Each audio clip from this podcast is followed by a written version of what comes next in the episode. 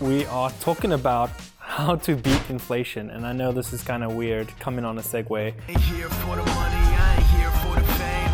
Though it might be nice to own a jet plane, I'ma do it all for you. Come along, it's easy. If you haven't seen any of the other episodes, what you can look at too is there are uh, episodes on the channel from MoneyBru Show where we try South African beef jerky, uh, which is biltong, a delicacy. So don't miss that. And I might as well grab a little bit just to keep my, my energy going, okay? Mm. take life easy. This is to be a stressful time. I recommend you just take it easy, build your network, build your partnerships. Try not to miss out on that because later on you're to build rapport. And you know the saying, if you give to someone, they forget about it much sooner than you forget about it. So remember to do that. But let's jump into my computer and what we have going. So here's some ways you can make a thousand to two thousand dollars extra every month. Because remember what I said earlier, you know, you, you need to really make 20% more or save 20% or do like 10% more in your income and save 10%. Using your budgeting apps, you can do that. Following that, here are some options for you. So we're talking about those side hustles, and uh, there's a lot of good suggestions on ones you can really embrace.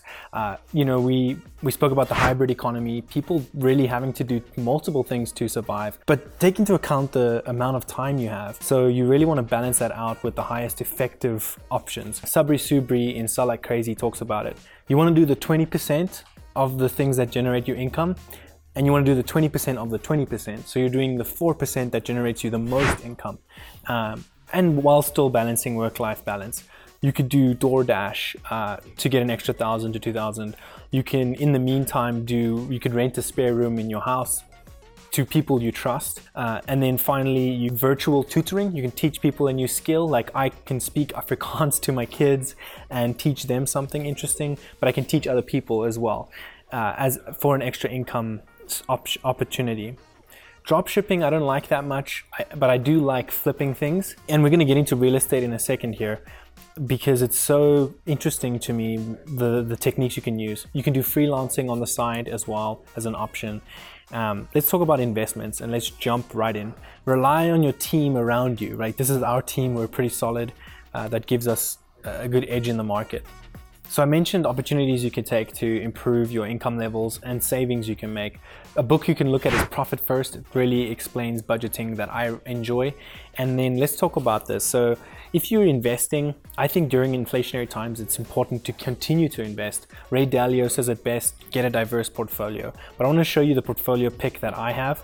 This one has been up 88% over the last five years, which is really good and it's kind of stable but you can also look at like Berkshire Hathaway's portfolio and look at what they have in there and have like your investment strategist help you follow those trends. Uh, ours is mostly indexes that are easy to follow. Uh, VOO is a S&P 500 tracker. There's a Vanguard Growth ETF. Uh, there's the healthcare sector, yeah, 10%, 10% on the other one.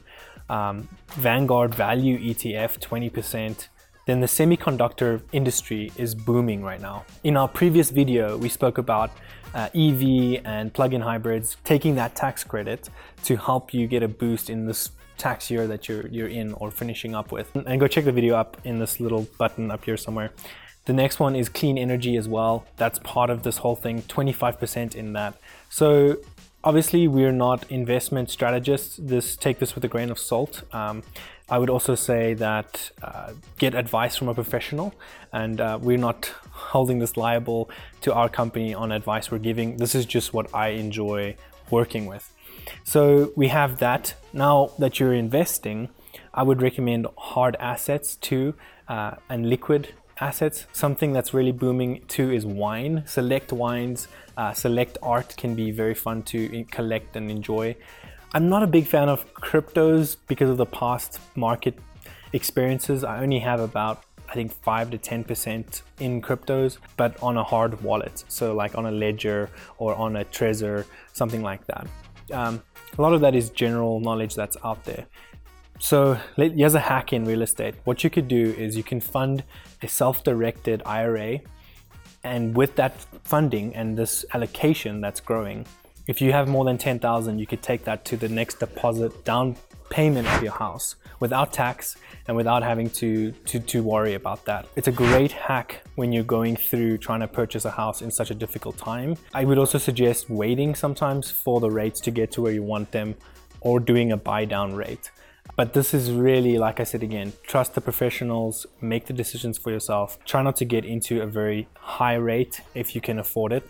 Once you have that property, you want to hold it for a year. There's this misconception of, I want cash flow right now. The problem with that is you are limiting yourself. What you rather would want to do is take that property, hold it for a year, or flip it within the time period you can, and do a 1031 uh, exchange and get another property and you want to flip rather than cash flow. There's a description between both that can be detrimental. So cash flow will just lock you in and you'll just sit on this asset, but it doesn't have enough cash flow for you to move to that next investment. You need to evaluate that for yourself. How big of a cash flow can you get from this?